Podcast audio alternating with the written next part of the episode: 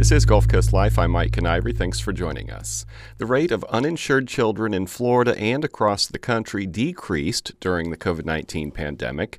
A new report from health policy experts at Georgetown University's Center for Children and Families finds that the national rate of uninsured children fell from 5.7 to 5.4 percent between 2019 and 2021. Although the percentage of uninsured children in Florida is significantly higher than the national average, the rate of uninsured kids in the Sunshine State fell at a comparable rate from 7.6 to 7.3 percent.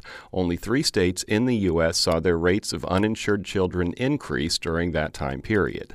This data comes as a surprise to many public health experts. Significant job losses during economic shutdowns that marked the beginning of the pandemic led many to believe that the numbers of uninsured children would continue to increase.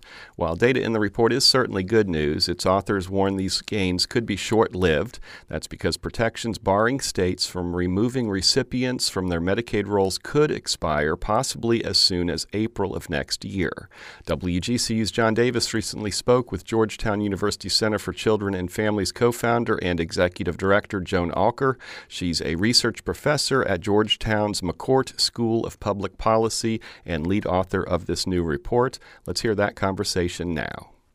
Okay, and um, you know your organization has just put out this report uh, about rates of uninsured children during the beginning of the pandemic, and would it be fair to say it's it's cautiously optimistic? Yeah, that's right. You know, prior to the pandemic, uh, as you may remember, for the first time in many years, the number and rate of uninsured children had been going up. And in the early months of the pandemic, there were substantial job losses, and that led many to believe the uninsured rate would increase sharply. But this data show that there was actually good news for children. Uh, the rate and number of uninsured children stabilized and even declined slightly from 2019 to 2021. And before we get into, you know, what may be behind this, where is this data coming from? The data is from the American Community Survey, which is one of the big surveys that the U.S. Census Bureau conducts every year. And they actually were not able to conduct it in 2020 due to the pandemic. The data was unreliable. So this is the first look at what happened during that pandemic period. Again, we looked at 2019 to 2021. Got it, got it. So, and, and, and as you've expressed, you know, one would have expected or might have expected the rate of uninsured kids to actually go up as people were losing their jobs. What on earth accounts for this this decrease in the rate of uninsured kids? Yeah, so exactly. Um, why was there this reversal of fortune for children during a difficult period? So, um, for children, especially, Medicaid really provided a backstop to coverage losses on the employer side that did happen early in the pandemic. But just as important, and really more importantly, uh, federal protections put in place as one of the first uh, COVID 19 uh, relief packages, the Families First Act, ensured that states uh, could not disenroll uh, anybody from Medicaid during the COVID 19 public health emergency. So, what happened essentially was that states have been given more money during the pandemic for their Medicaid programs. And in exchange for accepting those additional federal dollars, states agreed not to disenroll anybody from the program. Now, of course, uh, a family could raise their hand and say, "We've moved, uh, we we have employer coverage, we don't want this anymore." But states cannot uh, otherwise disenroll children and families. Now, in sort of quote normal times, we see, especially in states like Florida, that children uh, all too often have what we call procedural losses. Procedural losses occur when eligible children fall off the program really because of, I like to say, bureaucratic failure. Um, their coverage isn't renewed due to administrative or paperwork barriers. And those kinds of procedural losses stopped, um, and they continue to be uh, in abeyance right now because the federally declared public health emergency is still in effect. So that is uh, really the main reason we've seen the number turn around for children. Now there are some uh, for children, enrollment increases in the Affordable Act marketplace due to enhanced subsidies and more outreach. Um, that's played a bigger role for adults and for children because for children, Medicaid and CHIP is really more the name of the game, but that certainly helped. Gotcha. And just nationwide, uh, you know, when you're looking at it as a whole, we saw an improvement to 5.4% from 5.7%. So we're looking at, you know, just tenths of a percent, but uh, I mean, how many how many kids does that represent roughly? Yeah, so what we saw in uh, prior to the pandemic, when the number was going up, we saw an increase of almost uh, getting close to a million uninsured children, more uninsured children.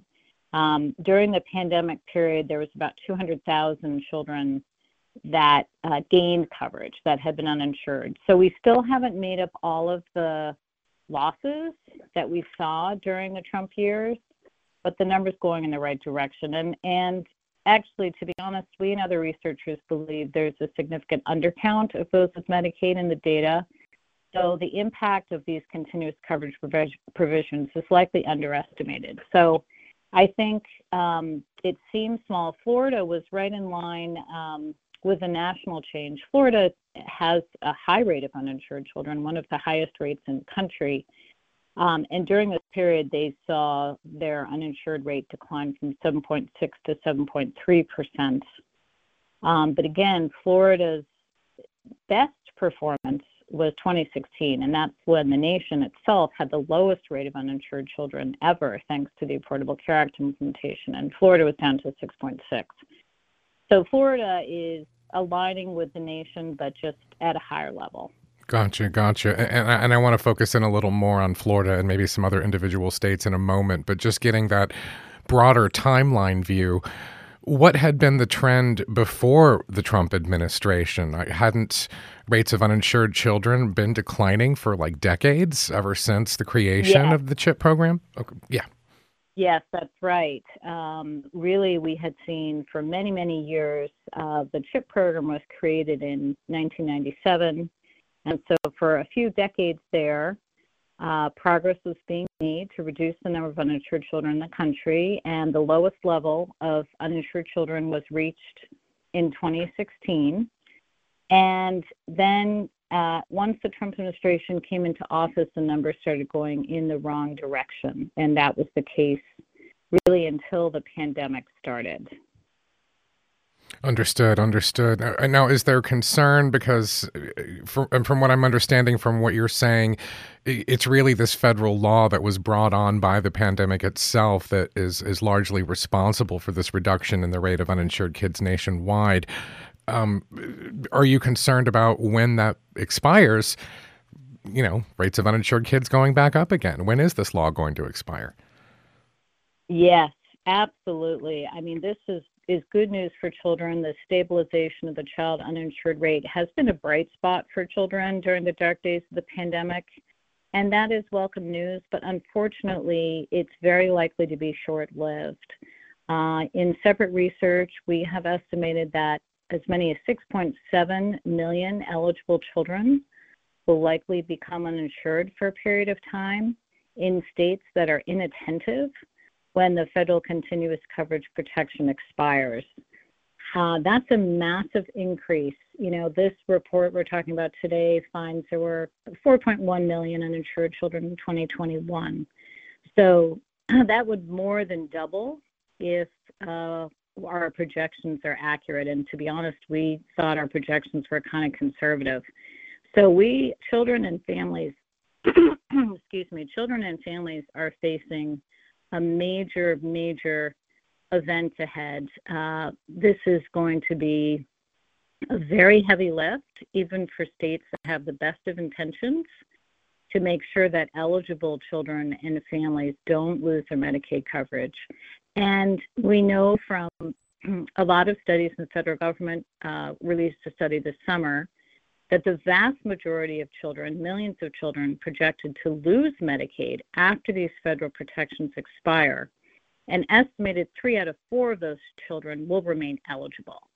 So this is not about um, children being on the program. And again, for a state like Florida that hasn't expanded Medicaid to other adults, uh, children are um, the majority of your Medicaid enrollees. And they're going to remain eligible, but they're going to fall through the cracks due to these uh, bureaucratic lapses, due to problems uh, going through the renewal process. So, um, when is this going to happen? Well, that's the $64,000 question. And uh, right now, the best guess is April of 2023. Um, we don't know for sure. That's that's our best guess. I do want to flag one other possibility.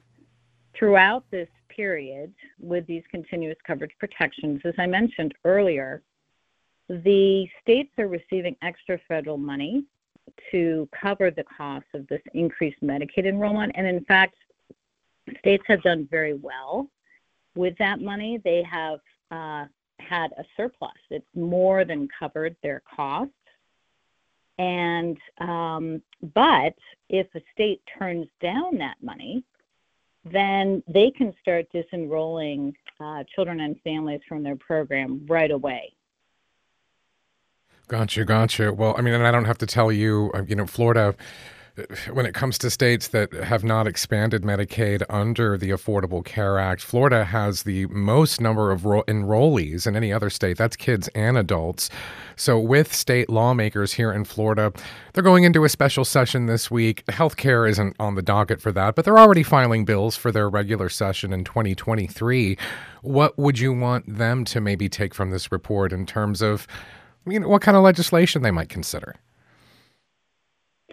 Well, I think the key issue in the year ahead, assuming that uh, the federal public health emergency ends or it's possible that the state may decide to withdraw early, there has to be a real commitment from state leaders, from the governor and state legislators, that no child in Florida is going to lose coverage inappropriately there is a real risk here that Florida, which already has a very high rate of uninsured children, is going to see that rate go up sharp, sharply. And there's no reason for that if the state does a good job. And by doing a good job, that means the state has to take their time. They have to make sure that there are adequate resources in call centers, in community groups with trusted messengers to help families get through this renewal process and if they see that a lot of kids and families are losing coverage inappropriately, they should press the pause button. So that's what I'd like to see. I'd like to see the governor and uh, legislative leaders commit to uh, the fact that, or establish that no child in Florida will go uninsured who remains eligible for Medicaid, because that's the vast majority of children are going to remain eligible for Medicaid or for Florida's Healthy Kids program. And that's another wrinkle. Florida has a very complex public coverage system. We, uh, in our report earlier this year, identified six states that have well, five red flags. that means children are most at risk in these states, and Florida was one of those six states. So there's just a lot of hurdles and barriers here to make this process go well. And um, that's what state leaders need to commit to simplifying that process and protecting children along the way.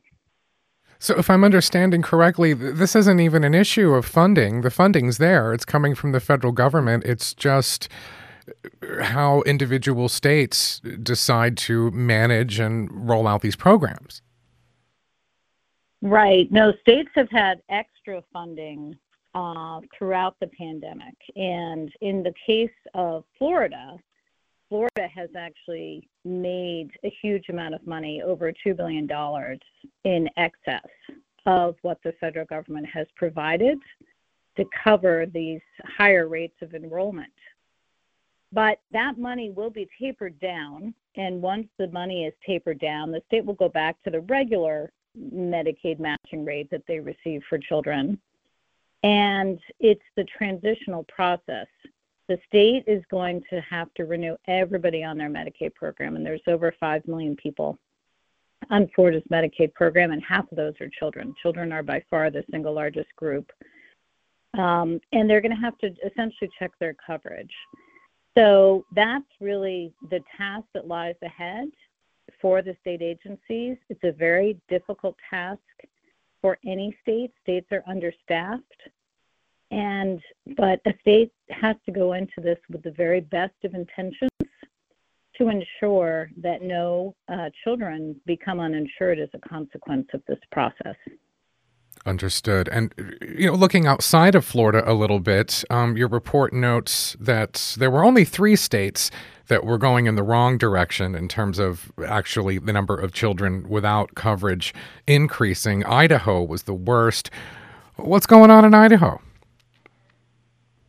Yeah, that's a great question, and we've been talking to folks in Idaho to try to figure that out. Um, one thing I will say is that Idaho has ranks 50th in the country for their Medicaid eligibility rate. So families with relatively low incomes still have too much money for the child to qualify for Idaho. Idaho's uh, income eligibility is lower, for example, than Florida's, which isn't really super high either. But Idaho's really last in the country in terms of Medicaid eligibility. So they didn't benefit as much probably from these Medicaid continuous coverage protections um, because they have such low eligibility to begin with. Gotcha, gotcha. Um, is there a parallel there with Florida in terms of, you know, just the eligibility requirements being, for lack of a better word, stingy compared to what they are in other states?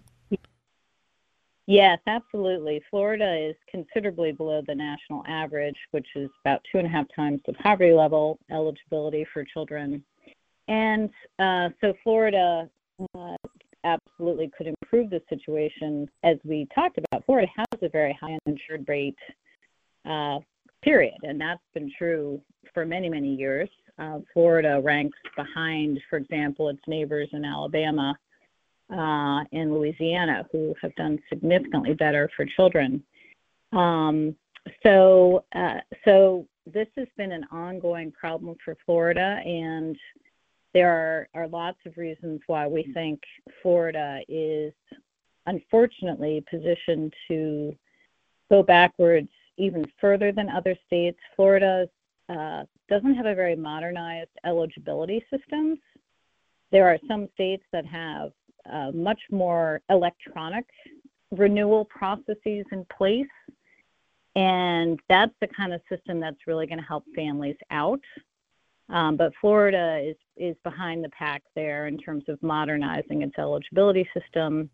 Florida has this complex structure with healthy kids. Sometimes children get lost on the way from going to Medicaid to healthy kids, and there are premiums that Florida charges to relatively low income families to get that healthy kids coverage. So we know that's a barrier too. So there are lots of reasons to be concerned that children in Florida who already have a high uninsured rate um, may see that get far, far worse as this process unfolds.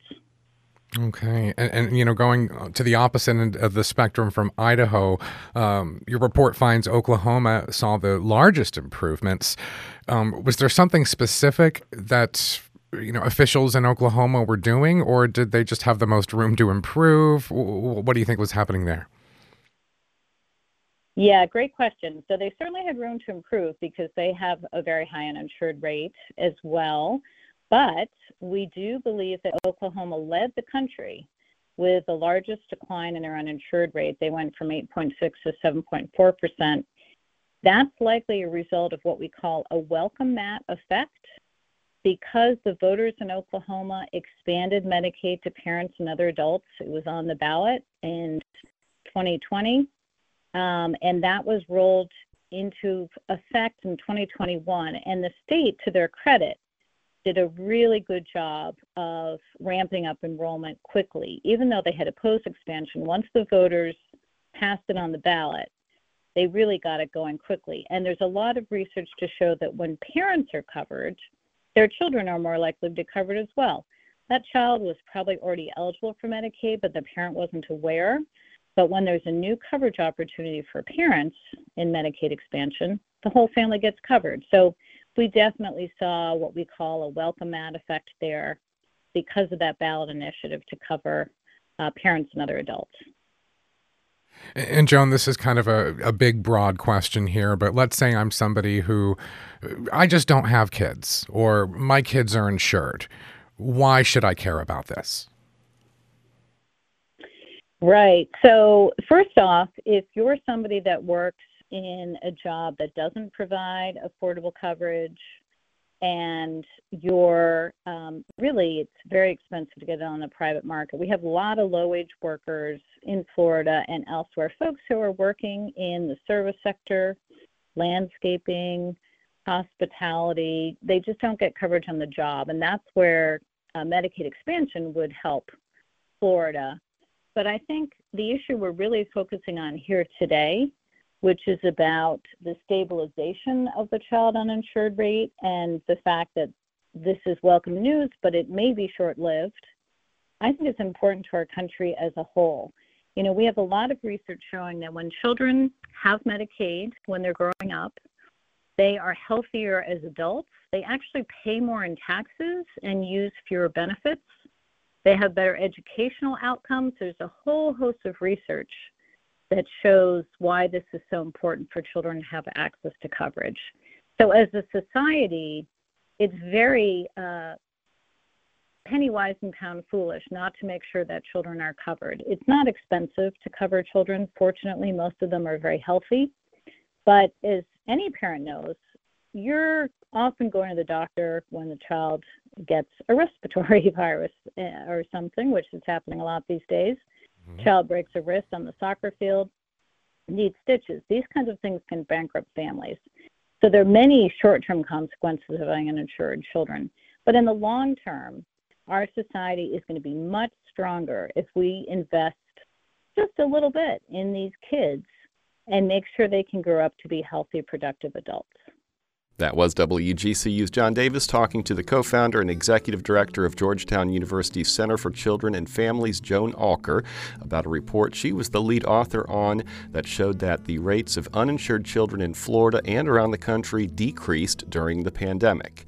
You can find a link with findings and recommendations of the complete report from the Nonpartisan Policy and Research Center on our website, wgcunews.org. If you missed any of today's show, you can always hear episodes in there their entirety on our website or wherever you find your podcasts. Our show today was produced by John Davis. Our director today is Richard Chinqui. Our social media coordinator is Tara Callaghan. For now, thank you for listening. I'm Mike Kiniry. This is WGCU FM, Fort Myers 90.1, WMKO Marco Island 91.7 FM, NPR for Southwest Florida.